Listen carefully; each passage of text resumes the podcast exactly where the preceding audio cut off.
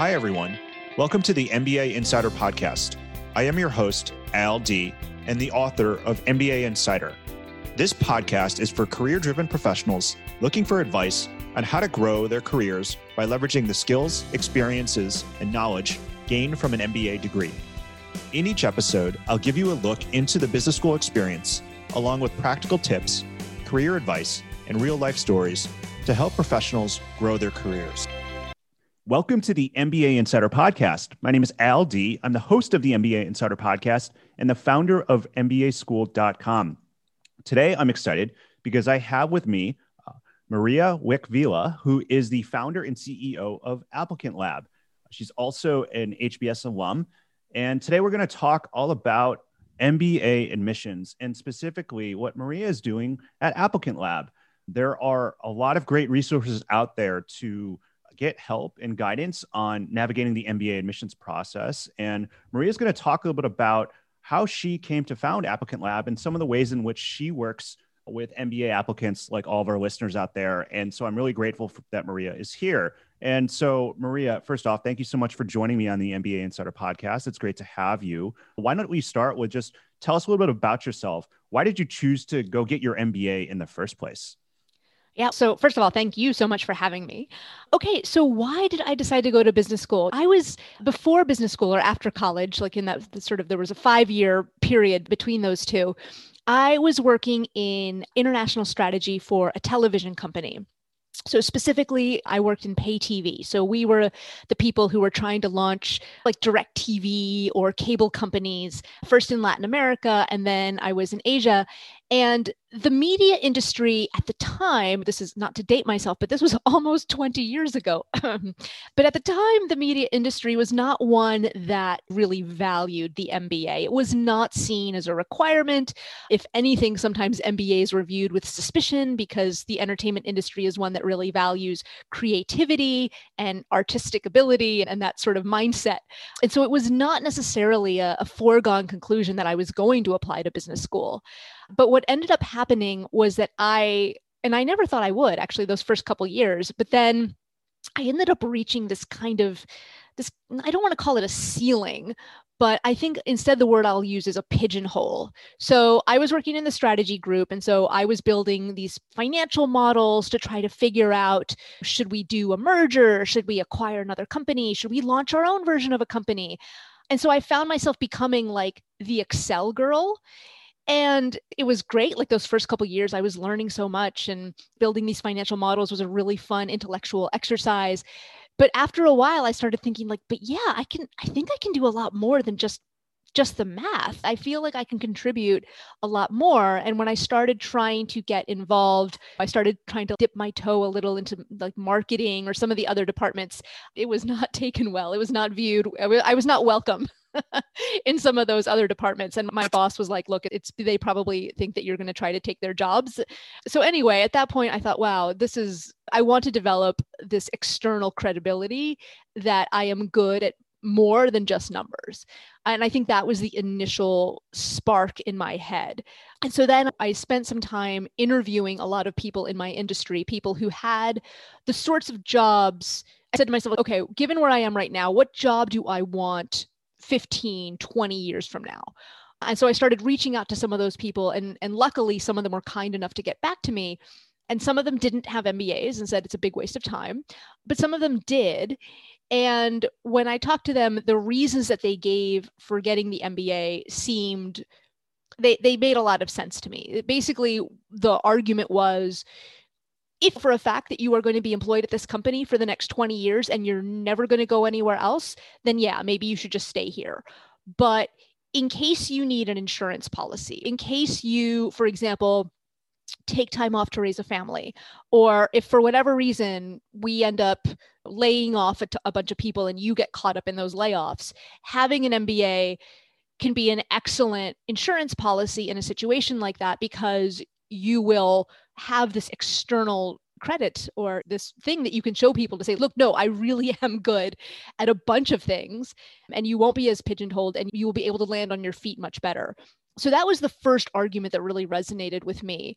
And then the second one was I started thinking like, okay, if even if I stay here, it was a common path where in the strategy group, you would work on a bunch of deals. And then eventually, after say 10 years, you would work on a new business launch. And then the person in the strategy group would then get to go run that business. And I saw some people follow that path. And I saw some of them eh, struggle a little or like once you when you're in the strategy group you have this like here's what your job is and then when you move into being a general manager, now all of a sudden there's stuff like marketing that you have to think about and operations that you have to think about. Uh, and I thought to myself, even if I even if I do end up staying at this company and in this role for the next 20 years, I don't want to be put in a position where I finally get to lead a division and then I fall flat on my face. so I said to myself, okay, if I get the MBA, obviously that's no guarantee of anything, but at least I'll have this formal education in, that I can fall back on, and at least I'll have a general management perspective. So, should I then get to that position that was at that time the position I thought I wanted, I will at least not make a complete fool of myself.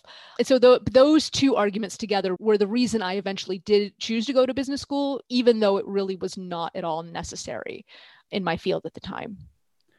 So I don't want to lead the witness here too much, but was that 10 or did that 10 or 15 year vision of what you want it to be. Is that where you are today? And if not what is it that you are doing today? Oh of course it's not where i am today. I think this is true for a lot of people who who go to business school. I some people apply with okay i'm, I'm gonna i'm gonna apply with a, a, a pretty riskless unrisky career vision in order to help uh, my chances of getting in, which, by the way, is something I completely advocate and agree with. But I was sincere. Like, I really planned, I wrote this in my essays and I planned it the day I set foot on campus. I was going to go back to my pre MBA employer. I, I completely was sold on this company. I loved working there. I really loved it. And then a couple of things happened. First of all, the department that I had been working for was essentially dissolved in the two years that I was there. A whole bunch of stuff went down. A lot can happen in two years, it turns out. And so my job was did either didn't exist or if I wanted it really badly, I would have had to move to India to take it which was something I had been based in India for a few months. And I was like, I don't know. I met the person who is now my husband in business school. So I was like, oh, I don't know what I want to, I don't, he's living in LA. I don't know that I want to move to India. Not necessarily the best way to start a marriage. so, first of all, that job that I planned to go back to ceased to exist. But also, more than that, I think in business school, one of the cool things about it is that you meet so many people who have done so many cool things. People from the pharmaceutical industry from the energy industry from i had a section mate who was from the beer industry. You have people from all over. And so as you start talking to them you start thinking huh what is it i really want to do? And not just in terms of the industry that I want to be in, but what is it functionally that I want to do? And then, even beyond that, what is it that I want my life to look like. So in business school, I actually took an elective, an entire class, an entire semester elective that was devoted to, it was called self assessment and career development. And it was really devoted to, on some level, you could snicker at it and say, oh, it's a bunch of navel gazing. But I actually found the class to be transformative. I it really made me focus on who am I? What is my personality? What energizes me? And so that was when I started thinking about entrepreneurship in a more general sense. And before that, if you would have said to me my first day of business school, Maria, one day you're going to be interested in entrepreneurship, I would have laughed at you. I would have been like, Are you kidding me? Do you know there's no way I'm going to ever take a risk like that? But through the process of business school, I started getting interested in entrepreneurship. So after business school, I combined my pre MBA experience with my burgeoning interest in entrepreneurship. And I went to work for a startup that was selling technologies into television companies. So now I was on the other side of the table. I was now a vendor selling in these technological advances to TV companies. And so that was pretty cool. And then after that, the, the 2008 2009 recession happened and also the iphone launched which pretty much made this company that i was working for obsolete kind of in a month sadly because we were building apps for the pre-iphone phones and it was it was really hard to do that because the phones had the pre-iphone phones had like no memory and very very tiny screens with limited color palettes. And so we, this company that I was working for, had done a bunch of really cool stuff to build neat apps uh, so that you could watch like slideshows and videos on a on an old phone in the 2005, 2006, 2007 era. And then when the iPhone came out, it was like, oh, never mind. so I, I, lost my job, but that's when I ended up uh, eventually moving to create what is today Applicant Lab. Yeah, and that's a great segue. So tell us about it. Where did it come from? What is it? How did it get started? Tell us more. Yeah, sure. So when I was in business school, one of the extracurricular activities that I, I really threw myself into was volunteering with the admissions office to try to put on to try to enhance or increase the number of underrepresented applicants who were applying. I was really passionate about this in part because I'm a public school kid. My parents were public school teachers. I did not come from a lot of, of money. And also, I wanted to increase the diversity at HBS socioeconomically ethnically a whole, across a whole bunch of dimensions i was i wanted to increase the diversity yeah and also i had almost not applied to hbs because i was like there is no way i'm getting into harvard and so I thought, wow, how many other people are out there who think the same thing? who aren't even trying to apply. So I started working with the admissions office. And one of the things I was doing with them, this was a volunteer position. I was not an official employee of admissions, but it was, there were a couple of student volunteers and things we would do would be for example we would put on weekend events for prospective students to come visit the campus and we would say it's more welcoming than you think it is here. And people are actually really friendly. Hey think think about it. Think about applying. And so in the course of those events I would, during the course of those weekends, I would meet people who were, in fact, applying, and they would say, Oh, I'm really stressed about these essays and I don't know what to do. And I love to write and to edit. I've always, in college, I was on the humor magazine at business school. I was actually the I, don't only write humor, but but I love to write and to edit. And I even in business school, I was a writer and editor for the the campus newspaper at business school. So I was like, oh my god, writing and editing is my favorite. So why don't you just send me your essays and I'll try to help you. And so what happened as a result of that is that while I was in business school, I started meeting people who were applying and I would help them. And then those people, even after I graduated, a year later, I, I would get these random emails. Hey, you helped my friend get into Kellogg last year. Hey, my name is my cousin said that you were really helpful. And, and so basically, during the day, for the first few years after business school, during the day, my day job was at this startup, at these various startups. But then on like nights and weekends, I would say, Oh, yeah, I'd love to. Oh, of course, I remember her. I'd love to help you too. And I was doing it completely for free. It was, I just, it was a giving back type of thing that I was really into.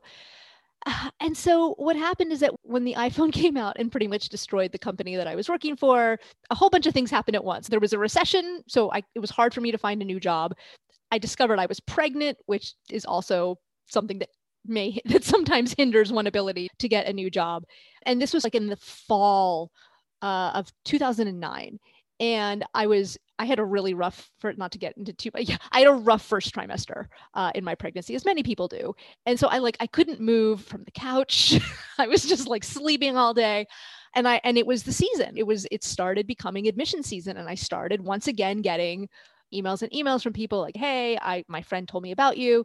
And i was like i can't i just can't right now. I am physically incapable of responding to these emails and what happened is that I, I had this aha moment where I started emailing people and I would say, look, I can't move from the couch right now, but I actually worked with someone a couple years ago who was exactly like you and here's the advice i sent her 4 years ago. So let me just forward you like all of the advice and you can apply it to yourself. And that was like for me this aha moment of wait a minute. Yes every candidate is different and everyone has their own unique story to tell but the principles of what makes for a strong application, what makes for a good story, how do you take the experiences that you've had and position them in a way that is compelling for admissions readers?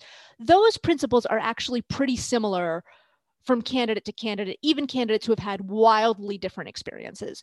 So that was my first moment of, oh my gosh, I don't necessarily have to be getting on the phone with people over and over again why what if i create a digital product that basically emulates or basically just yeah basically imitates what i do when i talk to people but instead of me having to talk to them over and over again it's it's through an online platform. And that's how the idea for applicant lab was born. And uh, yeah so what it is what applicant lab is today is it's exactly that. It's basically i challenge myself to think about okay if i were to be sitting down with someone like a traditional admissions consultant and if I were to have 15 or 20 hours with them, what would I say? What's the first step I would have them do? What would I say? Don't do this. What would I say? Definitely do this. And so, in a nutshell, that's what Applicant Lab is it's an online platform where you, it's a series of online exercises and videos and hints and tips. And really, what I've done is I've created, I think you applied to business school. So you, I don't know if you experienced this, but these essays and the overall process is a little bit overwhelming. You don't know what all every school seems to have slightly different essays, and you need these recommendations, and it's whoa, it's a lot of stuff. And so, what I do is I break down that very scary and gray area process, and I'm like, look, just here's a bunch of steps just follow the steps and you're going to build your application. Uh, I ask people to trust in me because I have a few early steps that at first you might say, I don't know where this is going, Maria. I thought this was supposed to be an essay tool. And why are we not dealing with essays right away? It's because I build towards what's going to create the foundation for your essays. But so, yeah, it's basically all the advice that I would give you if I were meeting with you for hours and hours, but it's done digitally through an online tool. Thank you for uh, sharing that. And a couple things I wanted to hit on. So, number one, what resonates with me and, and why I wanted why I wanted to bring you on was number one. I think that your process for coming up with Applicant Lab, right? Like it wasn't necessarily a lightning in a bottle. That's something that struck. I think that it was one of the things that I heard you say, and something that I encourage people both applying to business school or just in general, is that if people keep telling you you're good at something, that's something you should pay attention to sure like you need to like what it is that you're doing. If everyone tells you you're really good at spreadsheets and you don't want to do spreadsheets okay like different story. But if people tell you you're good at something and you like doing it i think that's a really great data point to explore the curiosity a little bit further which you clearly did by founding a company. And the other thing that really resonated with me is that what you said about just the mba admissions process and just how overwhelming it can sometimes be I both my parents have MBAs. I worked at Deloitte where a lot of people have MBAs. It was still hard for me and I had so many built-in resources at my disposal which made a huge difference and helped me get into business school. And I just am always very empathetic to know that even with all of that it was still hard. And so I can only imagine what it must be for others out there who don't have that luxury. And that was one of the reasons why I, I, had reached out to you in the first place, because similarly with how I founded MBA Schooled, there weren't a lot of people at the time who were really talking in a in an authentic way about why it is they chose to come to business school or, or what business school was actually like. And if you're someone who is eh, where business school is just not on that radar, it's hard for you to really understand and really make sense. Or if you can't see someone who you resonate with who um, has done that, I think it just puts up other barriers. And that was one of the my you know kind of reasons why I was really interested in, in founding something like this. But also when I saw what you were doing, that was one of the reasons why I wanted to bring you on is because I, I think that's I think that's super I think that's super important. So those were two things that really stuck out to me as you were as I was learning about more of your story. Yeah, and first of all, that's yeah, the what you're doing is great because it's once you get into business school, you think, "Ah, it's over. Now I can relax." right? And then you actually get to business school and you're like, oh my God, there's a lot to do here. There's a classes and recruiting and how do I even prioritize? So uh, I think you're filling a really valuable a valuable space in there's a void there's so much focus on get in i just have to get in i just have to get in and then oops well actually now you're just starting things yeah. your process is just beginning totally sorry yeah, go ahead so to, I was just going to say to your point of if people tell you're good at something, it's actually, it reminded me of the fact that I had been working with someone who, right soon after I had figured out or found out that I had lost my job, and he was like, I don't know what your old day job was because I didn't really talk about my real job with people. He's like, I don't know what your old day job was, but whatever it is, you should stop that and do this for money. and I was like, oh. And he's like, I can't believe he's because this particular person had gotten into Wharton. He's like, I got into Wharton basically for free. And like, what? You should be charging for this. Right. And that, and actually, so before I even started Applicant Lab, I had first started thinking of, oh, maybe I should, maybe I should join one of those big admissions consulting right. firms or maybe I should start my own big consulting firm and it wouldn't be named after me because my name is complicated and not very catchy. Sure. so it can't be like Wich Vila and Associates. Oh, that's a nightmare. But, but when I started looking at I was like, okay, maybe I will do this for a living. Let me start digging into the industry. And when I started seeing what people were charging for their time, I understand why they charge so much. They need to be compensated, and many admissions consultants have MBAs themselves. And it's if they're not going to be working in corporate America making a six-figure salary, they need to figure out some way to do it. So I don't begrudge sure. them for charging what they charge. I get it.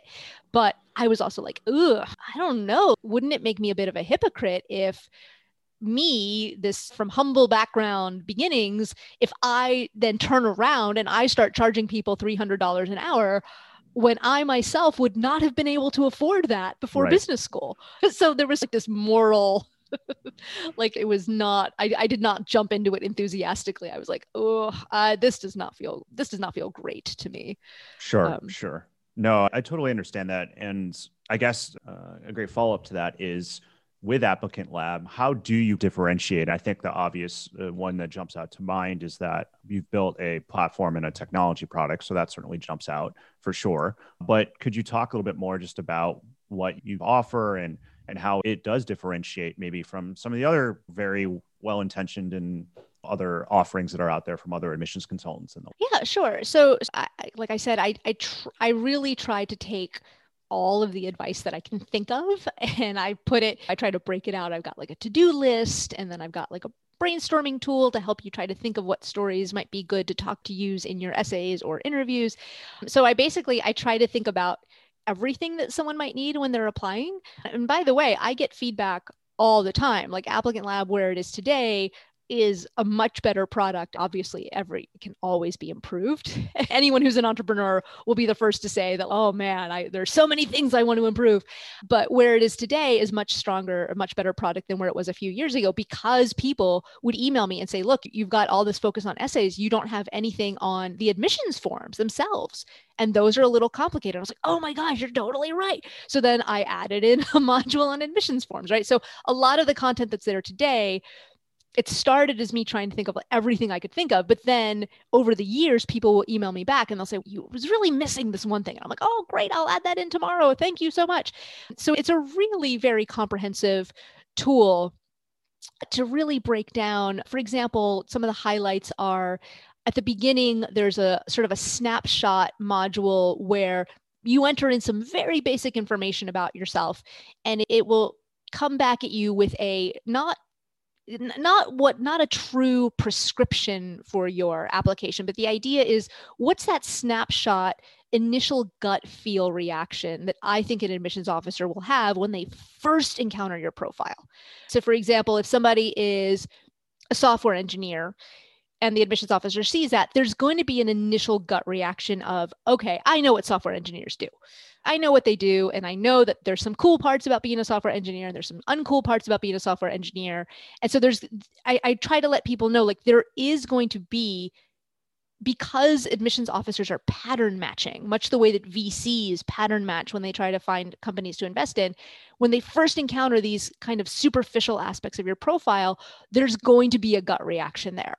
And if the gut reaction is for the things that are positive, great, double down on those things. But if there's any sort of negative immediate gut reaction to anything from your profile, that's a sign to you that you need to proactively address whatever that perceived weakness might be, whether it's a low GPA or whether it's working in a specific field or a specific function. So that's one of the modules. I also have a brainstorming module for stories because a lot of people sometimes say, Oh, I've heard that leadership is so important, so important to be a leader. But oh, Maria, I've never actually formally led anything. Like I'm not technically in charge of anyone. I don't have any direct reports. So am I screwed? And I'm like, No, you're not. You might have shown leadership in other ways. So I have a whole brainstorming module where I try to get you to think think about maybe times that you have been a leader, even if you were not officially the leader of something. And then, yeah, I break down all of the essay questions for the top sort of 20, 25 programs. I, I break them down, I analyze them, I give you step by step guidance on what to say and what not to say by really breaking down the questions into if a big if a question is big and scary i'll break it down into mini questions. So i'll say okay let's take the big scary question out of our heads and instead just answer this one little question for me.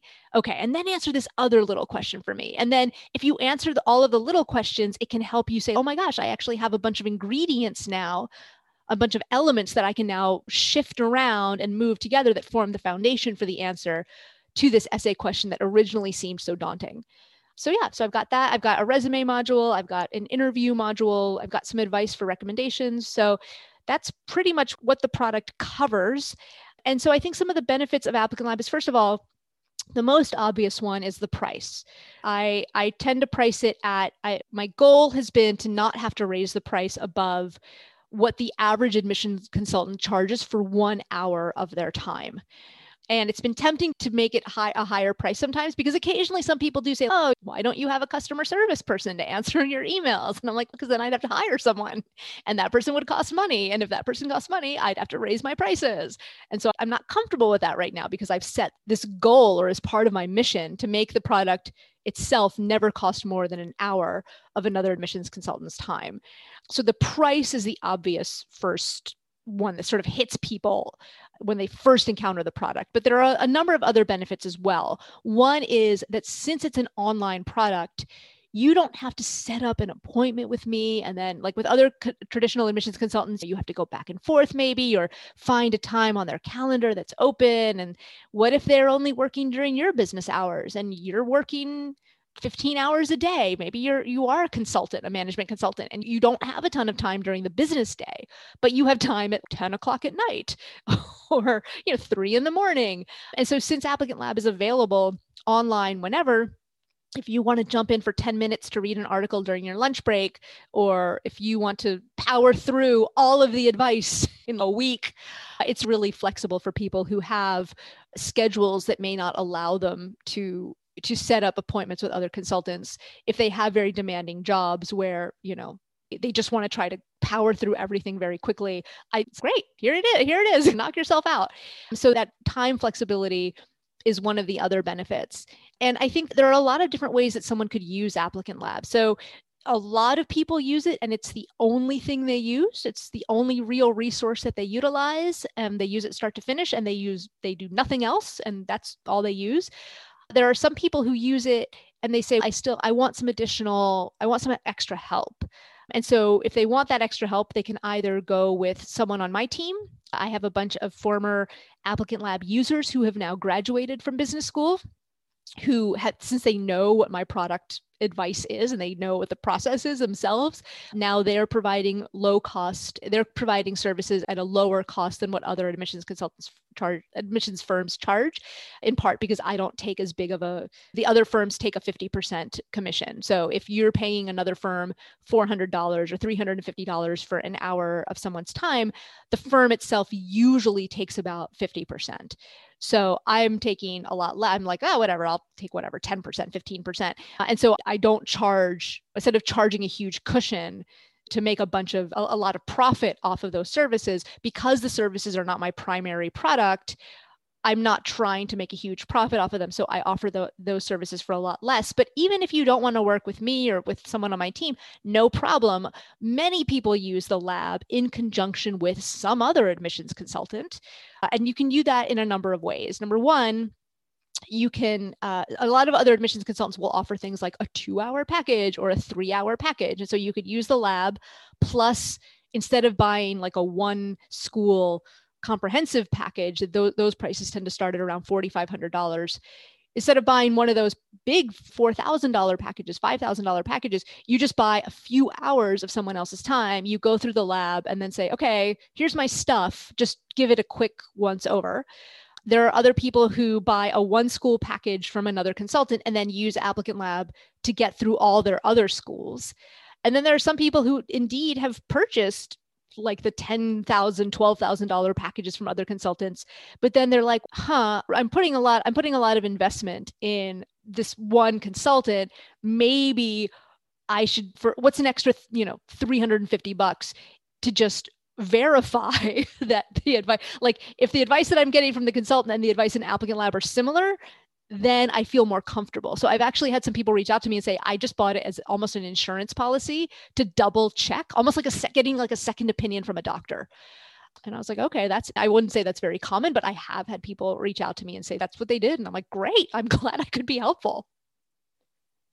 Thank you for breaking that down. And, and part of the reason why I am glad you talked through that is because uh, a couple things. Number one, one, I think that there are two problems that happen in the in kind of the prospective MBA journey space when it comes to applications. On one hand, there is too much and too much information and resources that are out there.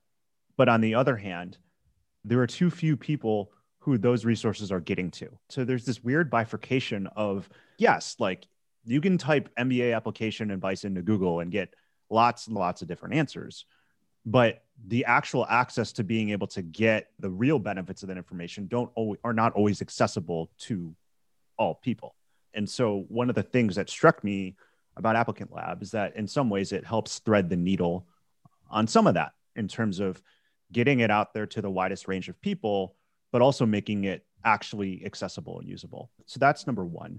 But to your point I, I think if we go back to our one economics 101 class, competition allows consumers to have choice. And as you just outlined, there's nothing that's precluding someone from using what you have at applicant lab and also as you said going to an admissions consultant that maybe they they trust or or, or vice versa. And what i do really appreciate is that because your product is differentiated it does give people a diversity of options that can help with them. I think what sometimes is hard and maybe we can talk a little bit about this is is figuring out what's best for you right? Like how i would love to maybe hear from your perspective from the fact you've worked with lots of candidates over the years.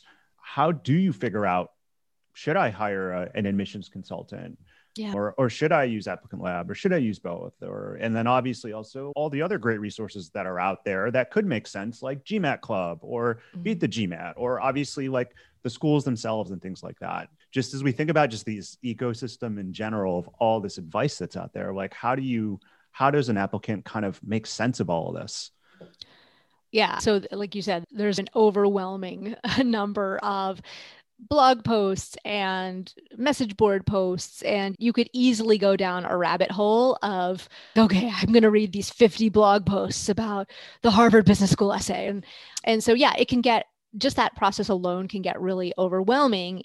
It's interesting sometimes people say there's maria there's a lot of blog posts out there about a lot of these other admissions consultants will do like a blog post on how to tackle a certain essay. And so what we why should i pay for the advice in applicant lab and the difference is that when other admissions consultants put a blog post with advice yes they have a they have a good motive right they do want to share some information but they are never going to put everything they know into the free blog post. Because if they did that, then no one would have any reason to hire them uh, and pay them for their services. So the blog posts that you may find check to see who put out the blog post and ask yourself is are they trying to sell me on something is is there a motive for them to be providing this information so i i find that a lot of the blog posts will have some nuggets of good things but at the end of the day, again, I don't blame the admissions consultant. They're not going to give away everything. They're not going to tell you all of their secrets because then you wouldn't hire them. So their goal is and I don't blame it's per it makes a lot of sense. Let's give a little bit of information so that we show that we know what we're talking about, but not everything because we still want people to hire us. And so one thing that I try to do in applicant lab, or at least my goal is to put I put everything I can think of on the table. Because once you've already paid for the software, I'm like, great, here's literally everything I can think of. So my advice inside the lab is instead of say a, a 500 or 1000 word blog post i for some schools i have like many videos and i really break it down. So that's one of the things uh, that exact uh, sort of problem that you mentioned where there's this overwhelming amount of just advice free advice everywhere scattered around. I'm trying to consolidate that uh, a little bit. Now in terms of who like where should people go for advice I think you mentioned GMAT Club. I think GMAT Club is a great resource. One of the things that for me sets GMAT Club apart from other sort of message board types of, of sites is that GMAT Club actually has moderators who are moderating the various message boards.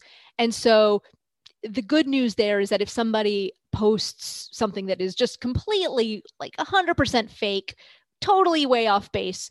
Oftentimes, the moderators at, at GMAT Club can jump in and say, ah, not really, you know, don't really think that's appropriate or don't really think that's true. And so I do feel that they are, there are a lot of message boards out there, but I feel like GMAT Club does the best job of it's not a completely unmoderated wild west of speculation. And one of the problems sometimes with message boards is that you get other applicants giving you advice and you're like well so what are you now oh well i'm applying too. And it's like okay so you don't entirely know. Or you might get occasionally someone who graduated from an mba program or is attending one and so they might know a little bit but just because they got into business school is not quite the same thing as helping somebody else get in. I've had my wisdom teeth removed, for example, but that doesn't mean that I could remove someone else's wisdom teeth. Just because you've gone through something yourself successfully doesn't necessarily make you an expert in what it takes to to do it successfully. And I have seen I have seen on some message boards some real damaging speculation from time to time, right? There was one the other day of, oh, if you have a below a 3.0, you're never getting in GPA, you're never getting into any school. And in fact, like some of the top programs like Booth for example, which is one of the top programs like no they publish it. They take people with two eights or lower sometimes.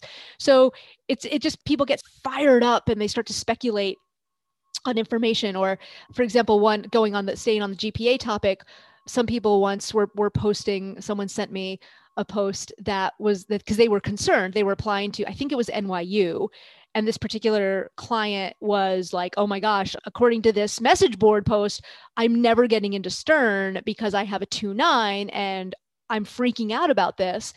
And the reality is, I actually, it's, it's so with that particular report, what Stern was saying was here are the people who ended up enrolling this year.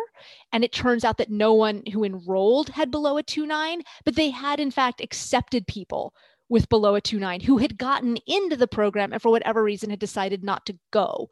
And that was my gut. And I actually reached out to someone I knew on the admissions staff at Stern and I was like, this seems weird to me. Is this what's happening? And he was like, yeah, no, we totally accept people with below a 3.0.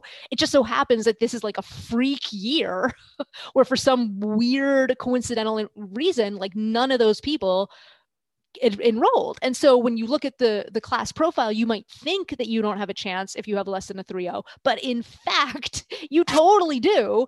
It's just that it was like a weird, it's just a weird freak of nature type of thing that happened this year. So that's an example of something that's really damaging because if somebody reads that completely uninformed message board post, and they have a 2.9 or a 2.8 or lower, they're going to say, I'm not even going to bother applying to Stern when in fact they should totally apply to Stern. So those are the sorts of things that I would really caution people when it comes to to message boards to try to stick to the ones that have have some sort of moderation or who have maybe a lot of of members who are jumping in with knowledge so you, you had another question. Your second question was who should go with one of these uh, more concierge leveled admissions consultants versus applicant lab? Look, I will be the first to admit, and I say it on the website and I say it to people who email our support inbox because I man the support inbox because we don't have a customer service team, like I said before. I, I will be the first to say, look, this is not a product for everyone. I, I fully admit that. And so I think one way to, to ask yourself, is this the right product for me? Is first of all, when you think about, for example, how you've been studying for the GMAT or the GRE, did you do an online course, say a Magoosh, and were you able to motivate yourself to go through all of their different lessons? And if, if you are a self-motivated enough person to go through the lessons yourself and you have that discipline that you don't need a coach sort of calling you and being like okay all right it's i haven't heard from you in three weeks what's going on? If you need someone to be constantly like on your case, for example, to get things done. Yeah, look, the lab will send I have this these things where it'll send these automated emails like you haven't logged in for 2 weeks, what's going on? Or it'll send a few little automated things. There's no person who's going to be checking up on you and saying, all right, you need to get this done by Thursday. So if you need that person to be pushing you, then you may want to hire a, a coach. Another type of person is sometimes people are like, okay, if I have questions as I go through applicant labs, I want to email you guys every single time I have a question. And I'm like, look, you can totally email our support inbox with questions. We answer questions all day long. But if you start asking a lot of questions that are answered in the lab, I am going to say, look, this is already answered. It's in this section. And then if beyond that you're like, no, I still want to ask the same question. I just want I want you to tell me the answer instead of me reading it or looking it up myself. That's probably not a good fit because it, it's very clear like this is a self automated DIY platform. That's how it's intended to be used. Happy to answer questions as they come up. I like I said before, I spend several hours a day manning the support inbox, but if you're not a self starter and if you really want someone to be guiding you through every single thing you do and you want that sort of affirmation from a live person then yeah you may benefit from working instead with uh, a prof- an expensive traditional admissions consultant but realize of course that you have to then be prepared to compensate that person for their time and for their expertise Thank you for sharing that. I think that's a really good way to break down for people the best ways based off of kind of their own learning styles as well as ways of working to figure out what's the right approach for them. And to your point, again, going back to marketing 101, you can't be everything to everyone. And so I think the fact that you're very being very clear and upfront about what works or what's going to, the type of uh, candidate that's going to work best for applicant lab i think that makes i think that makes a ton of sense at least to me maria maybe last question here as we think about this mba admissions and application season obviously it's little bit different than than maybe in years past but also maybe at the end of the day like there's still some similarities between this year and the past year. Anything you want to add just in terms of anything unique that you've been seeing just from the students that are coming through your applicant lab and, and what's bubbling up or what's resonating based off of either what people are actually doing within applicant lab or just the, volume of customer support requests that you're getting? What's what are maybe like a, a couple of things that are coming to are coming up as key trends yeah. Wait, is there a pandemic happening? I had maybe has something something weird been happening in 2020? Yeah, I hadn't right. noticed. No, absolutely. It's yeah. Look, it has been a crazy year for admissions, right? It has been so. First of all, it started so when COVID really started hitting the U.S. hard in March. That is normally when a lot of the schools have their round three deadlines. So, for folks who might be new to this process, you can usually apply to business schools once per year and they but they give you different deadlines in which you can hit. So if you want to know early as soon as possible you can apply in round one or you can which is normally around sort of september october. You can apply in round two which is usually january or you can apply in round three which is usually march and april. So when covid really hit the us hard in march that was around the time when a lot of schools would have their round three deadlines and they realized oh my gosh this is a great opportunity for us as a school because suddenly a bunch of people who had stable jobs or were on a career path that they liked unfortunately many people either lost their jobs or they were furloughed or they started getting afraid that they were going to lose their jobs. And so, it, whenever that happens, business schools start to see a huge uptick in interest because people think, okay, first of all, I thought my career was going well and that I didn't need the MBA, but oof, now that things are tough, I actually maybe I could benefit from having that credential. And also, if the economy is going to be a complete mess for the next year or two until a vaccine comes out or whatever, maybe it's not a bad idea to shelter myself away at school for those two years and then emerge in 2022 or 2023 when hopefully things will be things will be a much it'll be a much different and let's all hope let's all hope and pray it'll be a better place. So there was this enormous all of this the most of the major schools said you know what? Our round three deadline used to be april 1st but now it's july 1st or june 1st or something like that. And so suddenly all these people who all of a sudden were interested in getting an mba who were not interested in it before they had a place to go. They had an outlet to go. They were like, oh, okay, I can apply. Okay, this the deadline's been extended, and also simultaneously, a, a number of schools made the GMAT or the GRE test optional, which as you may remember that's a it's a huge part of the application process it's a big source of stress and time and but hey if you think of it from an admissions officer's perspective if you find out in march that you've been laid off and you want to apply for a June deadline, it's going to be really hard for anyone who's human to do both a GMAT and write the essays and do all that stuff in like the course of a month or two. So this, a lot of the schools dropped the GMAT requirement, also in part because the testing centers were closed and the online test was at first there was no online GMAT, and anyway, it was a huge mess. So basically, what happened is that there was nor- an enormous influx of people in round three, which is normally a dead zone then those a lot of those same people who might have started thinking about the MBA in round three, but maybe just didn't make the deadlines, then a lot of those people were shifted to round one. So a, a bunch of people, I'm seeing people who, let's take a, I don't know, like a, a hospitality, right? People who work in hospitality and travel people who work in those industries tend to love what they do and they don't often need MBAs because if you work at a place I don't know Hilton or Delta Airlines maybe you've got you're on a really good corporate path and so maybe you don't need that MBA but all of a sudden when the airline is has zero goes from having hundreds of millions of dollars of revenue to basically zero revenue overnight now you've got all these people who are suddenly thinking about the MBA so there has been a couple of things. Number one an enormous influx of people who are interested in the degree mostly domestic, mostly US domestic. Simultaneously, there was actually a bit of a downturn in international applicants because of a couple of things. Number one, I think international applicants were worried that even if I get in, if I'm not allowed into the country a year from now, hmm, maybe that might be tough. And also at the time in the spring, there was this sort of ongoing anti-immigrant rhetoric that was going on. So I I think that now with a change in U.S. administration, I that will hopefully be a little bit more immigrant friendly. My hope is that then more international students will now feel more comfortable in applying for next year. But anyway, overall, there was a huge upsurge or up surge or uptick in applications. So that's piece one.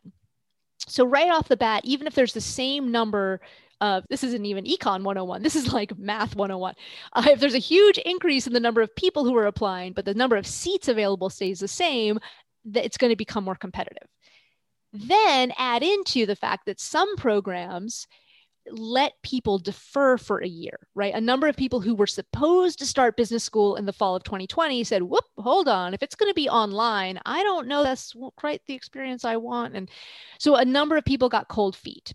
And so they either deferred their applications for the schools that let them defer, and other schools did not let them defer, but they did. They said, we won't let you defer, but just reapply next year and put yourself back into the applicant pool. So for the schools that did allow deferrals, now there are there may be fewer seats for many of them. So not only are there more applicants, but there may be fewer seats because some of next year's seats might already be uh, taken, might already be spoken for. Or for the schools that didn't allow deferrals, they have people reapplying this year who already got in. And one would hope that the school, unless they're being jerks, one would hope that if you already got into the school last year, that they would you would have a pretty good chance of getting in this year. So for most schools, it's actually it's current applicants are being squeezed both from the supply and from the demand side of things. Oh, I did bring it back to Econ 101, huh? And so they're getting squeezed and so this is I think this is without a doubt the most competitive year certainly I think since I've been doing it. Maybe in 08, 09 when that recession hit, about 10 11 years ago that was also a rough time but i felt that it was that recession was more concentrated in financial services and real estate yeah the recession did hit everyone eventually but it was like a huge axe falling on just one section the economy at first. So there was like a flood of people from finance and real estate and anything having to do with mortgages at first. We saw them rush ahead at first and then other people followed. In this one, it's almost like the hammer fell for a lot of different industries all at once. I, I think it is, I think this is a, a particularly difficult year. The only school that so far will not is not going to have fewer seats, as far as I know, is a Harvard Business School. They have said they let 200 students defer, and they have announced that in for the next two years they will allow about 100 students extra. that are going to increase the class size to make up for another in order for those the same amount of seats to be available for this year's applicants and next year's applicants, which is a nice thing for them to do. I have a feeling other schools might have no choice but to follow suit. But anyway, yeah, it's been super competitive. And I, I feel so bad for people who maybe have been planning to apply to business school for four years and this was finally the year and they just oh man, they got hit over the head unexpectedly with this pandemic, which has just been horrible for so many people on so many levels. But this is yet one other really negative impact, unfortunately, of COVID. Yeah, no, and thank you for breaking that down. Maria, thank you so much for joining me today and for telling us a little bit more about Applicant Lab and talking a little bit about how MBA applicants can use all the great resources out there to successfully navigate the application process. If people want to test out Applicant Lab, where should they go? thanks for asking. They should go to applicantlab.com. I have a, a, trial that will give you access to a couple of the different pieces so you can try it out for yourself. And also, should you upgrade and decide within a week of, of kicking the tires that it's just not for you i totally get it like i've said it's it isn't the best product for everyone it's a great product for a lot of people but it's not given your learning style or whatever so if you test it out and it's not for you no problem refunds given i I'd much rather have you allocate that money to something that will help you if my product's not the right fit for you. Great. Thank you so much, Maria. Hi, everyone. Al Dea here, and thank you so much for listening to the MBA Insider podcast. If you liked what you heard, make sure to head over to Apple Podcasts and to write a review. It will only take 15 seconds. I'd also love to hear what you've been listening to on the podcast and any suggestions you have for how we can improve. Find me on LinkedIn or head over to mbaschooled.com backslash podcast.